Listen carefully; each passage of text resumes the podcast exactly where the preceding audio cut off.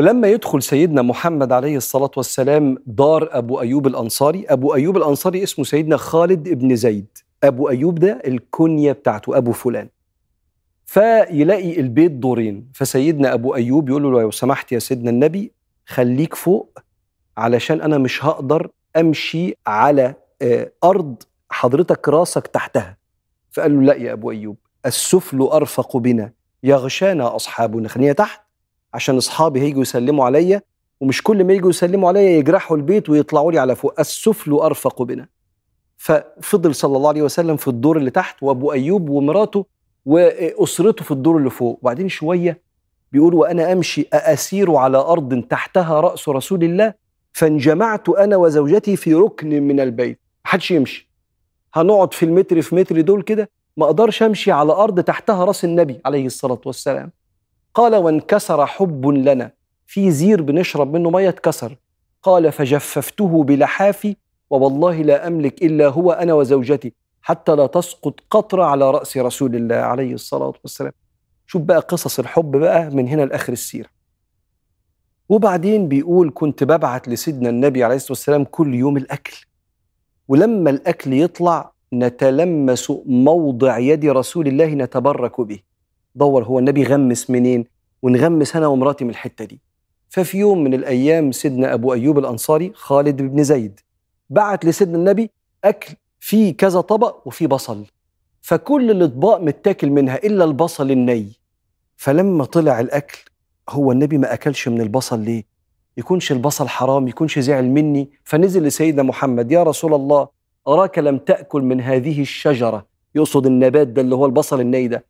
قال يا أبا أيوب إني لا أحرم ما أحل الله ولكني أناجي من لا تناجي وإن الملائكة تتأذى مما يتأذى منه بنو آدم.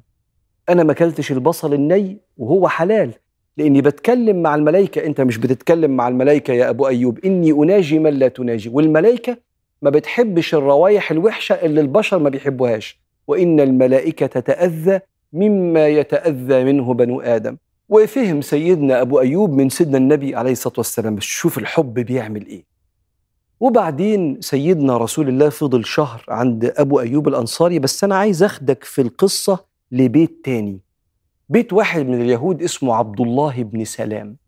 كان بيطلع كل مرة مع الأنصار يبص على سيدنا محمد ويقول يا رب لما يجي هقارن صفته وشكله وزمنه اللي بعث فيه باللي مكتوب عندنا في التوراة. فكان واقف فوق نخلة وتحت النخلة خالته. ففي دخلة سيدنا النبي شافه من بعيد قال الله أكبر الله أكبر. فخالته قالت له بئس ما قلت.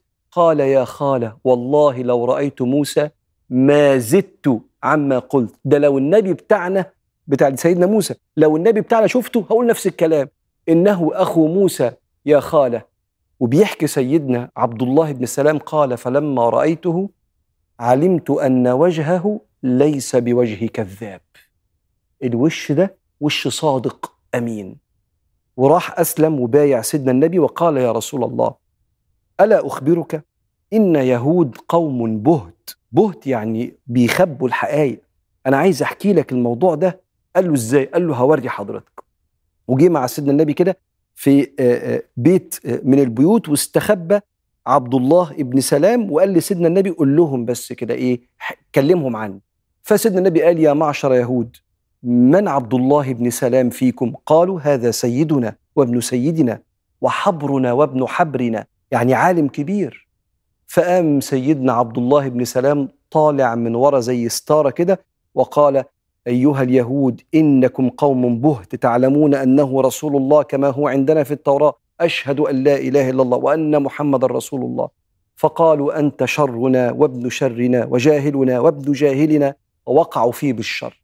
فقال يا رسول الله ألم أخبرك أنهم قوم بهت؟ رحمة ولطف كبير من ربنا إنه يقول لسيدنا النبي سيب الجمل يمشي وهيبرك في الحتة اللي ربنا يختارها. عشان الكل يشعر بعدل ربنا وإن ربنا اللي اختار بيت أبو أيوب الأنصاري. من غير ما حد يشعر بتميز معين إنه استقبل النبي في بيته باختيار النبي عليه الصلاة والسلام. ولو ربنا أراد إنه يعمل كده كان هيعمل كده إن النبي يختار. لكن لعلها في دخلة المدينة كده بداية كده في معاملة بالعدل والرحمة والتفويض لأقدار الله. حاجات تانية ما تستغربش من اللي عمله أبو أيوب الأنصاري إنه مش قادر يمشي على سقف البيت على الأرض وتحتها رأس النبي. حب كده. المحبين ليهم طريقة الحب ملوش قانون.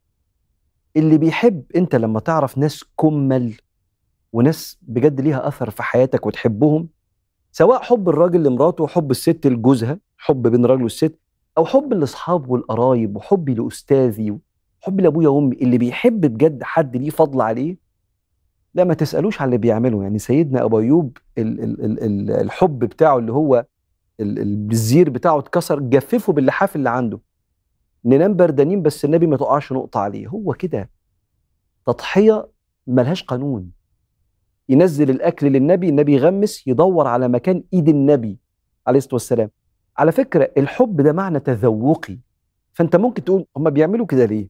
هم بيعملوا كده ليه؟ عشان ضايقين حاجات أنت ممكن تكون ما دقتهاش وما تستغربش.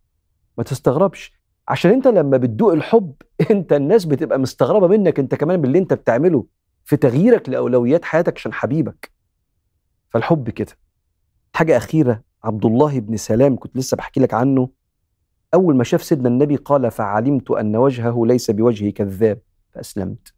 عكس المرة اللي فاتت حيي بن أخطب وياسر هو هو آه هو هو قال عداوته ما بقيت حتى لو هو نبي.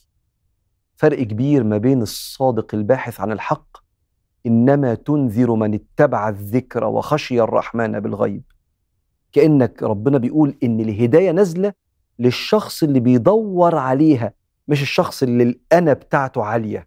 وكأنه بي بيعرض ربنا لمحاكمة عقله. ما أشوف ربنا عمل حاجة هتعجبني ولا لأ؟ لأ. أنا بدور على رضا ربنا في أفعاله وحكمته لأن يقينا ممتلئة بالحكمة. فتلاقي الشخص اللي قلبه مفتوح كده كل حاجة في الدنيا بتعلمه. فرق كبير من عبد الله بن سلام المتبع فمن اتبع هدايا فلا يضل ولا يشقى. وما بين حيي بن أخطب وياسر اللي رايحين وهم مقررين وبانيين السدود بينهم وبين الصح.